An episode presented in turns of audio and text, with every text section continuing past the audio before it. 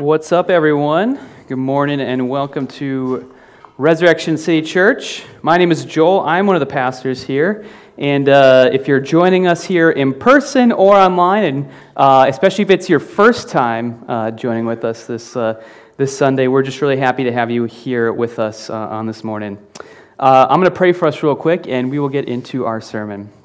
Lord, thank you for the opportunity to come together in worship on this beautiful morning, God. Um, I know in Minnesota we, we get to live with uh, some crummy weather sometimes, and that's hard, but we also get to experience uh, the joy of spring coming and of, of summer coming eventually, God, of, of good weather kind of replacing the bad, of, of life replacing death. And uh, we just thank you for that opportunity because it's such a beautiful picture of the gospel and what you do for us. And we get to experience both of that. And I just pray this morning as we kind of do feel that, um, and as we gather here this Sunday morning, um, I may be feeling a little bit, a little bit of extra pep in our step because of it, God, that you would just, uh, you just be with us, you meet us this morning um, in, our, in our gathering and in our worship, Lord, and through this, this sermon as well, God. We pray this in the name of Jesus.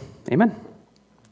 So the other day, I was at the gym and I was like doing a squat exercise, um, which is to kind of you know work your legs, like different muscles in your legs. And like halfway through the workout, like I kind of noticed I had some tightness and a little bit of pain in my lower back from, from it. And so I quit, quit doing it, and it kind of bugged me all week long. And so I was talking with Julie, like, well, what, what was like, you know, the problem here? And you know, I don't know for sure, but my best guess was probably something like I, you know, during one of the reps, I just I wasn't actually engaging my legs. I was engaging my back somehow. I was doing the lift wrong, and like apparently now that I'm getting older, that that like bothers me a lot more. Like having stiffness in my lower back for a whole week because like I messed up on one rep of a squat, which is not uh, a fun thought to fathom, um, but it's just the reality I live in now. Okay? And, and so maybe you've experienced that before in workouts you've done. Uh, I know Julie is really into Pilates, and sometimes I'll do Pilates workouts with her, and she'll spend a lot of time correcting my form. She'll be like, You're engaging the wrong muscle here. You're using your back or some other muscle when you're supposed to be working this muscle, right? You're supposed to be getting at something like deeper that's like a harder muscle to engage. And I think that's a good kind of analogy for us as we kind of connect with God. A lot of times we might use certain parts of ourselves to engage with God, but we're not kind of going to the depth that we need to, like engaging the certain parts of us. And, um, you know, this series is about us sort of connecting to God, you know, wholly, with, with all of us, um, with every part of us to kind of find the wholeness that is supposed to come as we follow after the shepherd. And for the, like the last few weeks, especially, we've been really digging into what you might call our internal world, like the, this part of us uh, that is kind of at our depths that we can kind of be exploring and exploring and exploring for the purpose of then connecting that to God. And today, what I want to talk about is how prayer, I want to get into prayer today, like in this series. And, and, uh, and uh, prayer is like the main window, I think, from our internal world back to God. And we have to learn how to pray from our depths, kind of from that part of us as well, and not other parts of us, so that we can kind of find that wholeness. And so today is just kind of an extended reflection on what it looks like to kind of truly and fully offer ourselves up to God in prayer from our depths and why that matters for us, how that connects to us having wholeness as we follow the shepherd.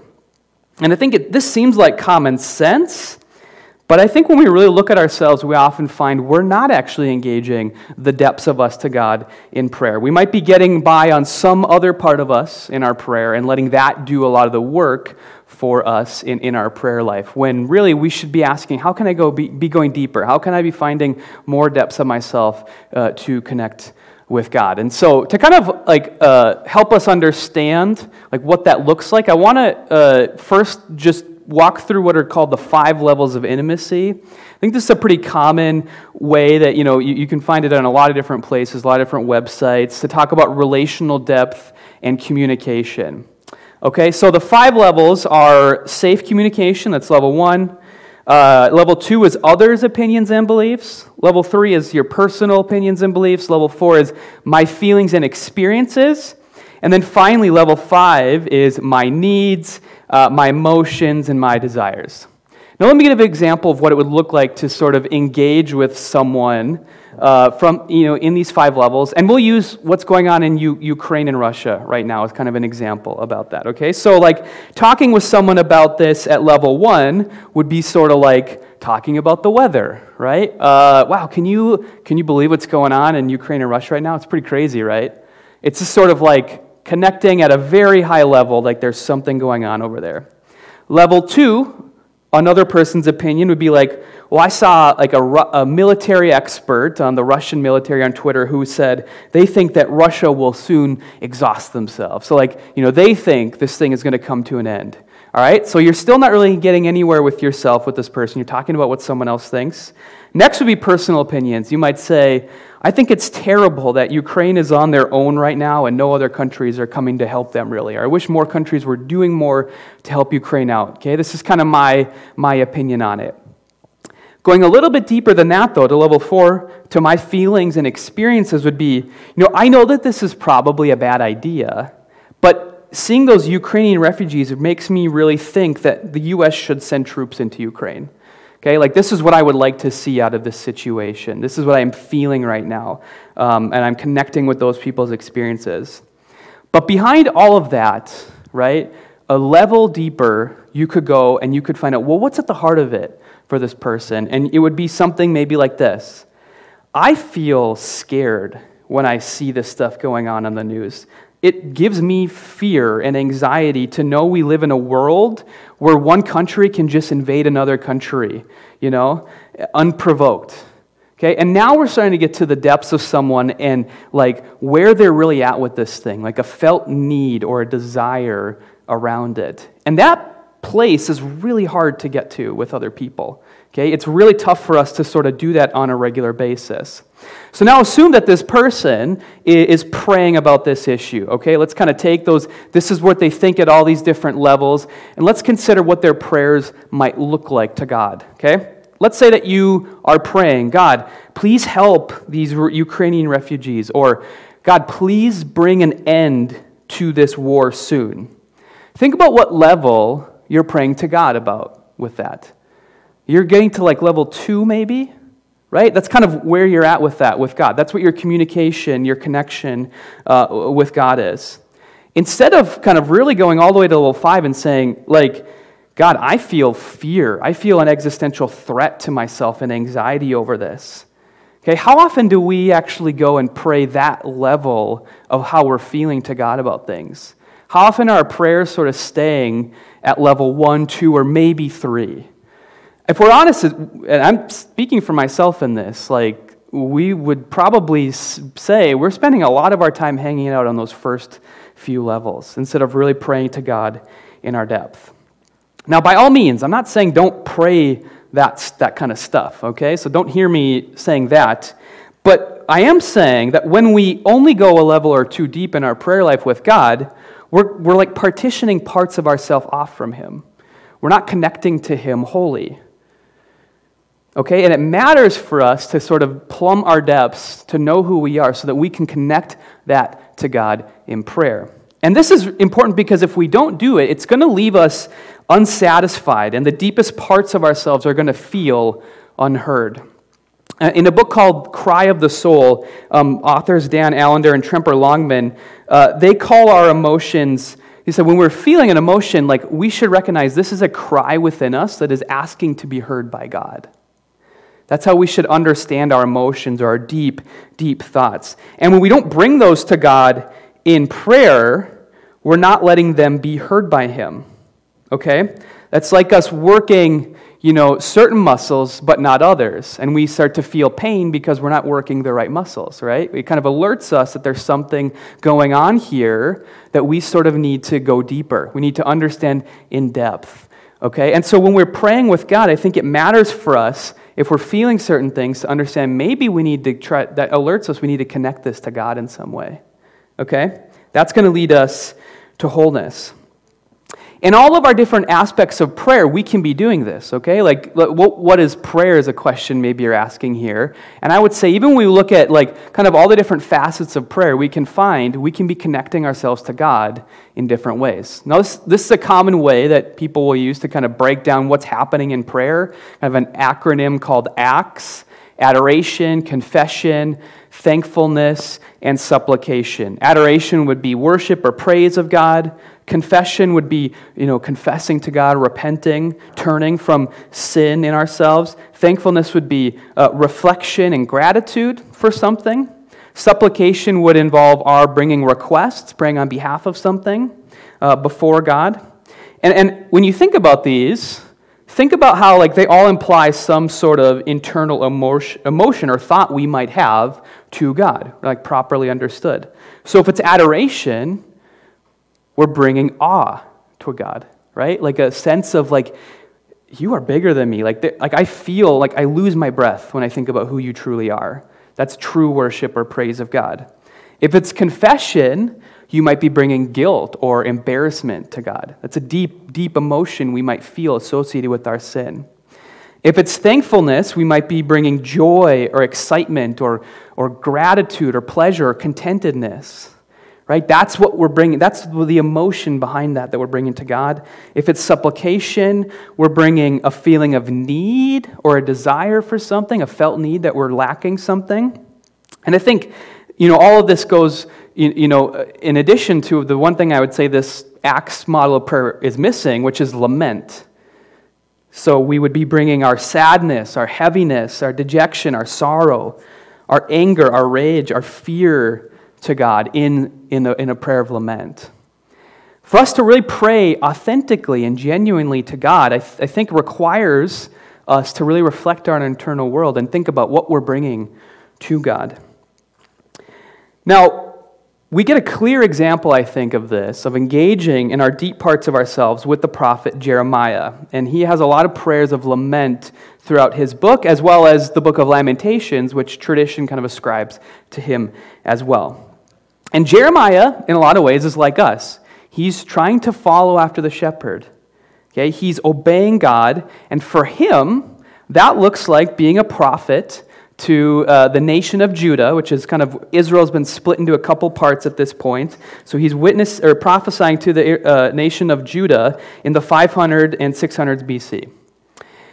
And this is a picture of Jeremiah that has always kind of grabbed my attention. It's from the Sistine Chapel in the Vatican. And he looks different than the other uh, prophets and whatever, all these other people that are on there, because he's like clearly in distress, okay? He, he, he, he looks like he's maybe even crying, okay? And this is sort of like how Jeremiah is known as the weeping prophet, is how people sometimes have uh, in history uh, talked about him, okay? Um, and not, like that makes us uncomfortable maybe sometimes. Again, going back to that book, Cry of the Soul, they say in many Christian circles, passionate emotions are discouraged as unspiritual. You are considered godly if you can handle difficult trials with a detached and apparently unruffled confidence. Jeremiah did not get that memo. Okay, he did. He did not know that that's what a good Christian does. It's like kind of like don't let anyone know you're struggling, right? And just kind of appear unbothered by everything. Okay, Jeremiah is not afraid to let you know he's bothered. Okay, um, and and he like his work spans. We can understand why when we look at his story. His work spans 40 years he is prophesying in the midst of three different kings in these many different periods in the life of Judah, but all with the same message kind of throughout it turn from your course to avoid disaster. And that's sort of the, re- the refrain, the constant refrain throughout the book. And so his ministry is filled with the intensity and extremes of human life. Okay, uh, the, the book kind of ends with, with, with, us understanding that he's been ministering on the verge of one of the greatest crises in the whole uh, biblical story of Israel invasion, occupation, dealing with puppet kings, and deportation. All of this stuff is on the horizon as the book moves forward. And he's a prophet who's been commissioned to deliver this hard news, which is really the kind that gets you death threats. It gets you like actual assassination attempts on your life. That actually happens to Jeremiah multiple times in the book. And for 40 plus years, despite all this, he keeps heading to the temple, like a prophet would do when people are gathered there, uh, delivering God's words to them over and over with little to no impact, over and over and over again.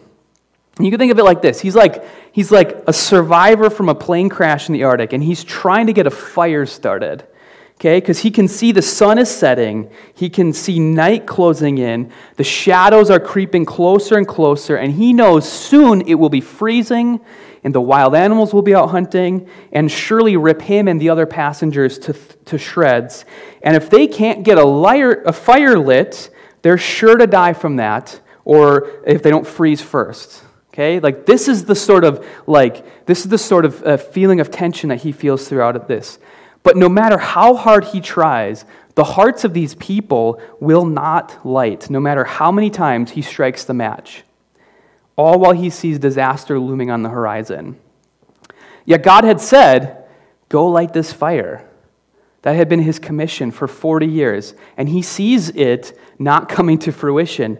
Like, imagine how upset you would feel if you had been doing this over and over and over again eh, to, base, to feel like at least nothing is happening. You don't think he's afraid right now? You don't think he's mad at God, even? He's not feeling some turmoil or anger or desperation within himself? Of course he is. If he wasn't reflecting that to God, he wouldn't, like, something would be wrong with him, right? He wouldn't be speaking honestly about the situation if he didn't reflect that. But that's exactly what he does. And we find this several places in the book. But this is one that always has stood out to me just how directly he says what he's feeling to God. You deceived me, Lord. This is Jeremiah 20, verse 7. You deceived me, Lord, and I was deceived. You overpowered me, and you prevailed. I am ridiculed all day long. Everyone mocks me. Okay, note those two things he says I was deceived and overpowered. Now, these words have a range of uses in, in the Old Testament. Deceived, the word pata, can mean seduced or enticed, and it's used in all sorts of contexts, and I'll let your brain wander uh, from there. Um, hazak is the word for overpowered. I couldn't resist, I had no choice. You asserted your will onto me. I was pushed into this, even if I didn't want to do it. You leveraged me to do something that I maybe didn't even want to do. Okay? This is, this is raw. This is him saying, essentially, God, you enticed me to be a prophet, and then you essentially have abused me in this role. That's what he's feeling, and he is, he is praying that to God right here. Jeremiah is not compartmentalizing himself. This isn't like him just hanging out at level one or two. Like, he is going right to level five with what he's feeling here. He's not giving God the sort of Minnesota, like, I'm doing good. You know how, like, in Minnesota, we would say, I'm doing good if, like, we were talking to our neighbor and our house is on fire behind us, right? We really love to tell people we're doing good. Jeremiah is not having any of that. Okay? He's giving God some, some sass from level five, perhaps you could say. And what we'll talk about this, like, you know, because this might make you uncomfortable okay? I want to get into like what he's saying here how we should think about it. But I, I just want us to note first like even if this does make us uncomfortable he's putting himself in front of god. He's letting the cries of his soul be heard here.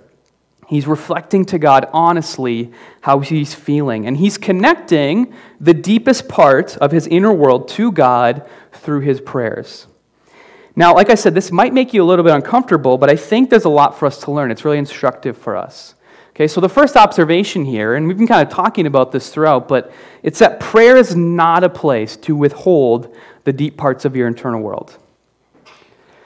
I just want you to think about how, like, how futile that would be anyway. Okay? Like, for, first off, like, God knows us already. That's part of what it means for Him to be God. And there are verses in the Bible that we find that kind of make it clear like, this is not the, the kind of God who you could hide parts of yourself from, even if you really wanted to. So you find lines like this in Psalm 139 You perceive my thoughts from afar, you are familiar with all my ways. Before a word is on my tongue, you, Lord, know it completely. Or in Luke 12, Jesus is saying this The very hairs of your head are all numbered by God. That's something you don't even know about yourself, but God knows it. Okay, so if you kind of, you know, you, you do think this, right? Like, it, it should just kind of be clear that, like, if God is really this, then hiding our inner world from Him is not going to work. It'd be like a kid building a little, like a, you know, like a, like a five-year-old kid building a snow fort with a, with a little wall that kind of goes up to their chest and hiding behind it, thinking they can hide from their parent. When their parent is like, I can see over the wall. I see you right there right? That's kind of what this would be like for us to try to partition ourselves off from this. Like, what are you accomplishing by trying to hide certain parts of yourself anyway? You might as well, like, be honest with God. He knows what you're feeling anyway. So why not reflect it to Him, even if you're uncomfortable with what you're feeling or feel some shame? And we'll talk about that here in a little bit. Um, so we should be willing to do it. Now, I think a reason sometimes that we can hide parts of ourselves that we should be aware of is is that we are actually offering stuff to God, stuff that might even be emotions, but it's not necessarily like genuine or authentic. It's, it's something fake. Okay? And Jesus talks about this in Matthew 6, 5 to 6. And when you pray, this is right before he tells, tells us the Lord's Prayer. He says, When you pray, do not be like the hypocrites, for they love to pray standing in the synagogues and on the street corners to be seen by others. Truly I tell you, they have received their reward in full. But when you pray, go into your room, close the door, and pray to your Father who is unseen. Then your Father, who sees what is done in secret, will reward you. So he's talking about people who are like out on the street corners, like they're very emotionally praying their prayers to God. And he's saying, like, if that's what they're doing, like, consider who their real audience is. It's not God, it's the people around them. And he's like, yeah, they got their reward. People got to see him. They see how, you know, pious they are, how emotional they are, and that's what they're actually out for. All right? But that's not offering up a real emotion from your depths to God. That's offering up something you want other people to see, some sentiment or something like that. And I think like like we can do that oftentimes too and how we sort of like signal certain parts of ourselves to the world around us like you know, it's good for us to be aware of issues in the world that are going on, offering up some prayers or sentiment and letting people know that we're aware. I think that matters. But I think sometimes a lot, like our sentiment, our action, and even our prayers, if we're being honest, they're maybe for the benefit of other people, right? To, so other people will know that we're aware, that we feel something, that we like feel like we're supposed to feel, but might not actually be genuinely feeling ourselves. We want to let people know we're the right kind of people but we're not really praying anything authentic and genuine to God. And I think it matters for us to like, uh, you know, look deep into ourselves to, so that we're not falling into this trap of offering to God some false emotion or some emotion that's really directed at some other audience. Okay? Because God can't do anything with that fake emotion. Like, what's He supposed to do when we offer that to Him? Right? We're not really connecting to Him in any way. We're not praying to Him if you think about it, we're, we're, it's for the benefit of somebody else. Okay, so I, I mean, like, we, we have to ask ourselves, like, you know, what are we actually offering to God and what are we actually offering to other people? He can do something with a real emotion, something that's really coming out of us, even if it's like misdirected in some way or tinged with, with sin or it has some impurity in it, okay? I say, it, even if that's true and you know that about yourself, it is better to instead offer them to God as they are, even if raw, even if unprocessed. And that reason is this. The reason why is this it's because God can take our emotions no matter what they are. Okay, God can take whatever you throw at Him. Now, like, like, like, I mean, another reason that we might be afraid to offer to God what we really think or feel is because, like, we think He might not be able to handle it in some way. Okay, like we think, oh, we might be too intense for him. He might be offended by our prayer. He might not be able to handle it. Okay, think about this. What kind of God would he be if he wasn't able to handle you at your most intense? Right? Like, you're not going to scare God off with your big emotions. Okay? I don't think he's that kind of God who runs because someone is, is freaking him out a little bit. I know we can be like that, right? If people, someone comes to us and they have some big emotions, that might freak us out a little bit, you know? Like, I can see that in myself. at times with people where I wasn't sure how to react to something, and, and people can sense that. God is not like us, okay? He can take whatever we throw at Him. Yes, you are fearfully and wonderfully made, but don't give yourself too much credit that you can somehow overpower God with your emotions.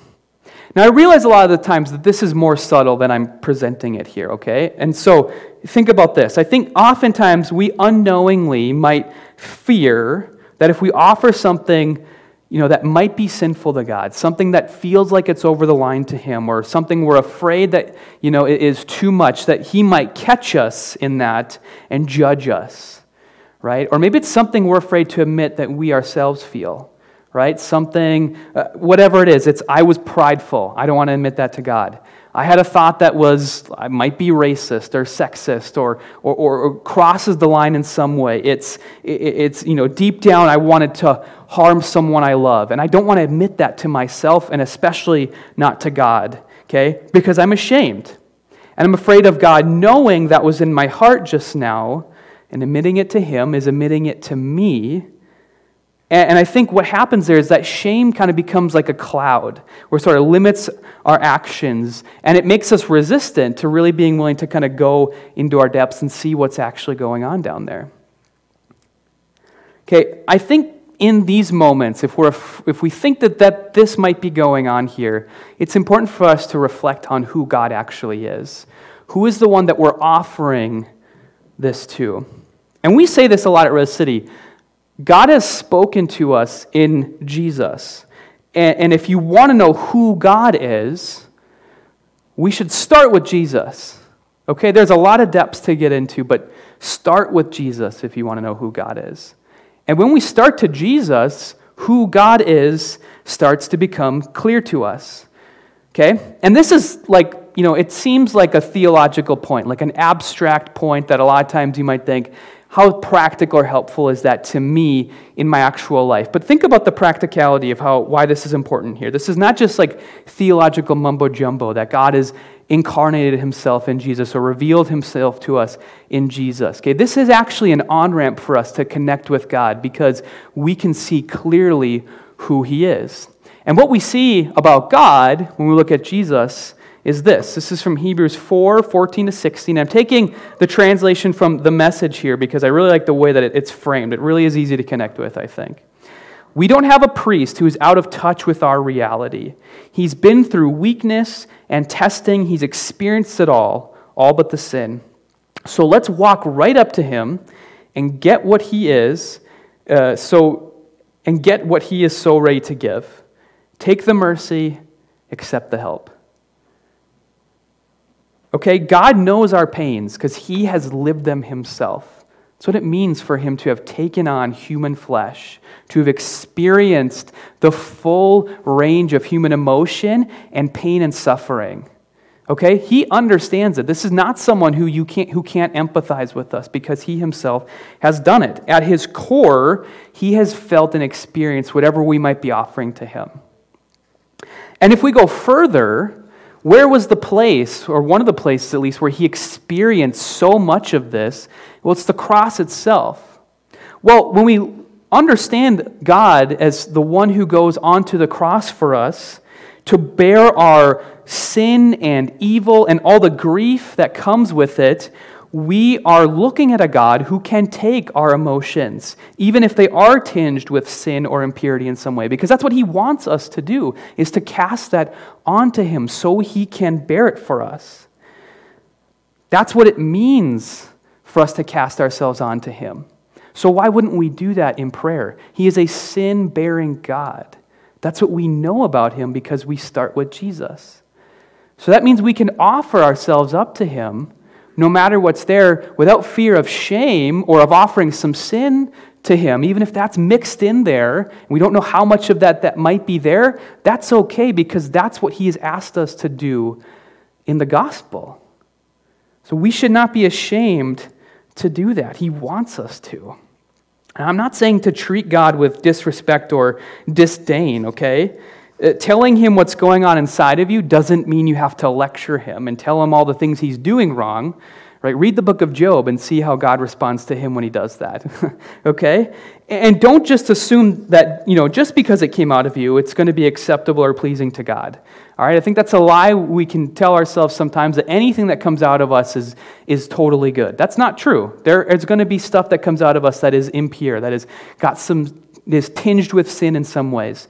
But that doesn't mean that we shouldn't still bring that to God, bring our deep emotions and thoughts to Him, um, because He can take that stuff and turn it into something new.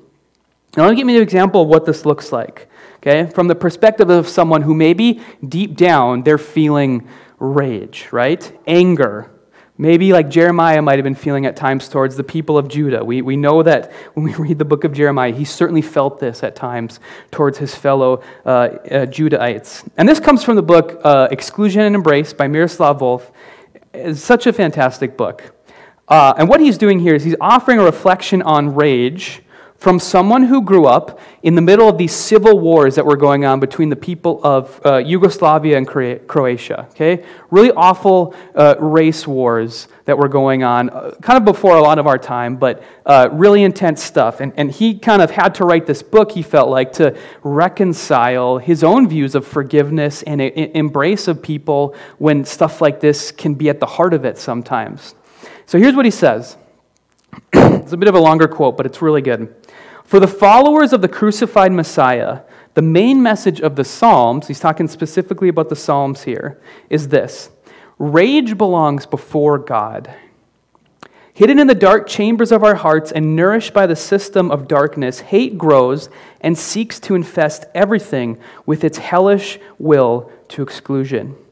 In the light of the justice and love of God, however, hate recedes and the seed is planted for the miracle of forgiveness. In the presence of, of God, our rage over injustice may give way to forgiveness, which in turn will make the search for justice for all possible. What he's saying here is, is rage, which might be hate, right, can sometimes come out in hate, can only turn to forgiveness when it is brought to God. If it doesn't, if it stays hidden in some way, or it's brought forth, but only as, as, a, as a, in an unhealthy way, as a sort of mirror of what's been done to this person towards the other person, if that's the only way it's coming out, it's not being brought before God in some way, it's just going to fester and lead to more evil. It's not going to stay there. It's going to come out in harmful ways and just keep the pattern going. Instead, he says, if we bring it before God, that allows it to be touched by his grace and his love bringing it before the one who could have rage against humanity. People who are always starting wars, always corrupting God's creation and each other, going their own way, hurting themselves and others in the process. It should give God the right to respond to us in the same way, aggrieved, right? Wronged in some way. But that's not who God is. He doesn't respond to us in that way. He acts towards us in love in forgiveness, and in true justice. When we bring our own feelings like that before God, then the work of transforming our feelings into what God has done for us can actually happen. In this case, it can go from being hate to forgiveness to justice. Justice being, you know, what we ultimately want to see in this scenario. Okay, but it has to go through this process of being transformed in us from rage or maybe even hate all the way to, ju- um, to, to justice. When we hide it, it just prevents that from happening in us. Okay? It just consumes us. And we very often become uh, like the one who has hurt us when we do that. Okay? Only when it is named, when it is brought into light and is cast on the sin bearing God, can it be purified and made new. Now, sure, God can cut our hearts, right, without us intentionally doing it. He can come into someone's heart, enter into it, transform it, make it new. Okay? But more often, more often, it's hard for something that to be melted when it remains in the sort of deep, dark freezer that our hearts can be. Right? It can be so hardened, right, that nothing is going to melt that. We have to be willing to pull it out of the freezer and bring it before God so it can be melted. Let's return to Jeremiah here, okay? He has brought his cry from his depths uh, to God, right? This, this thing that needed to be heard in him. He wasn't afraid to share that with God, and doing that allowed him to start the process of being whole. Okay, because he's not being half of himself with God. He's not offering up to God something that he actually isn't deep down. He's offering God something that he is fully. And the cries of his soul find an ear in God.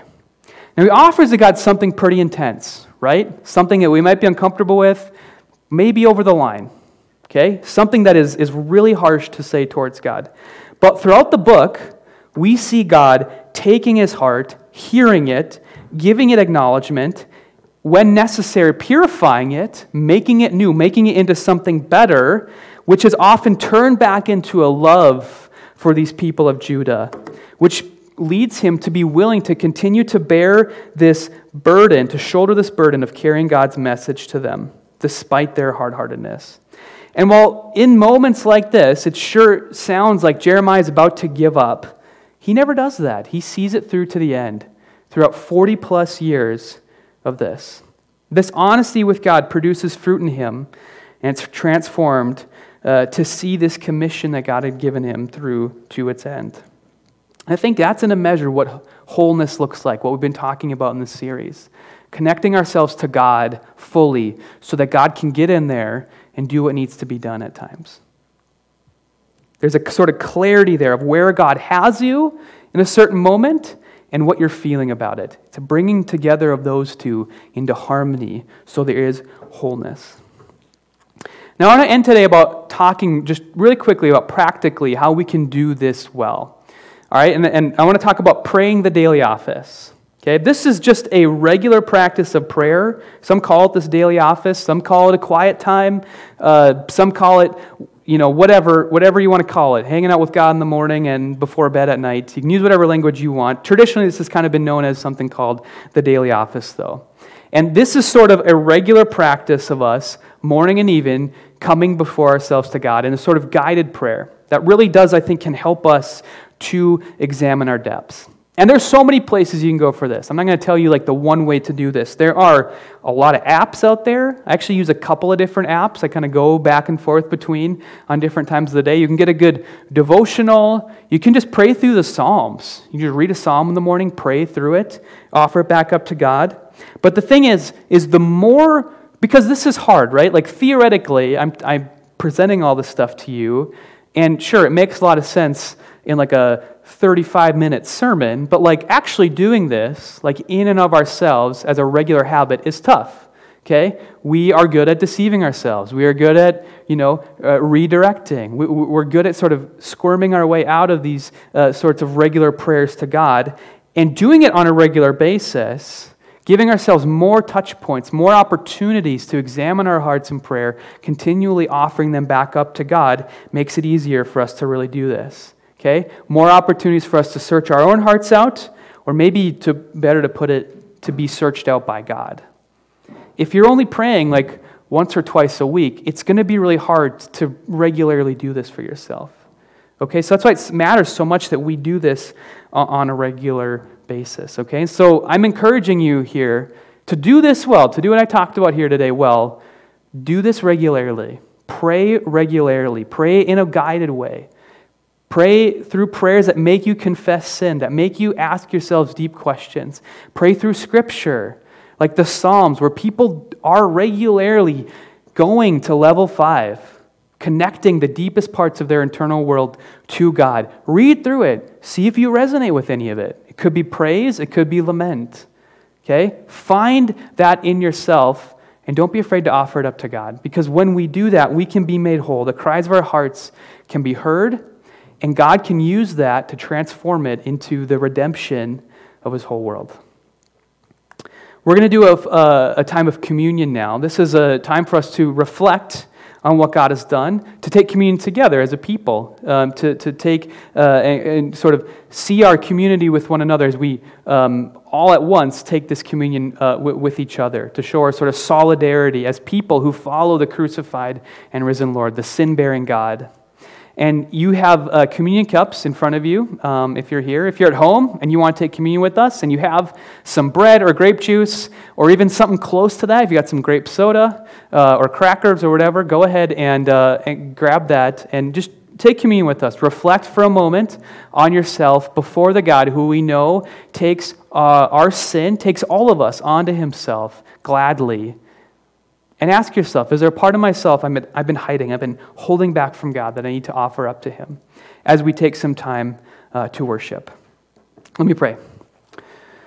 Lord, thank you that you stretch your arms out to us on the cross as an offer for us to cast ourselves onto you.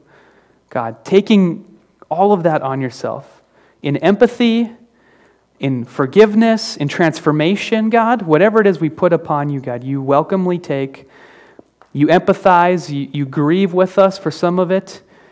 You, you transform other parts of it, God, but you take it all on yourselves. I pray that we would not be people who are afraid to offer up the deep parts of ourselves to you so that we may be connected to you. The cries of our soul may be heard, and we may find wholeness as we follow after the shepherd. We pray this in the name of Jesus. Amen.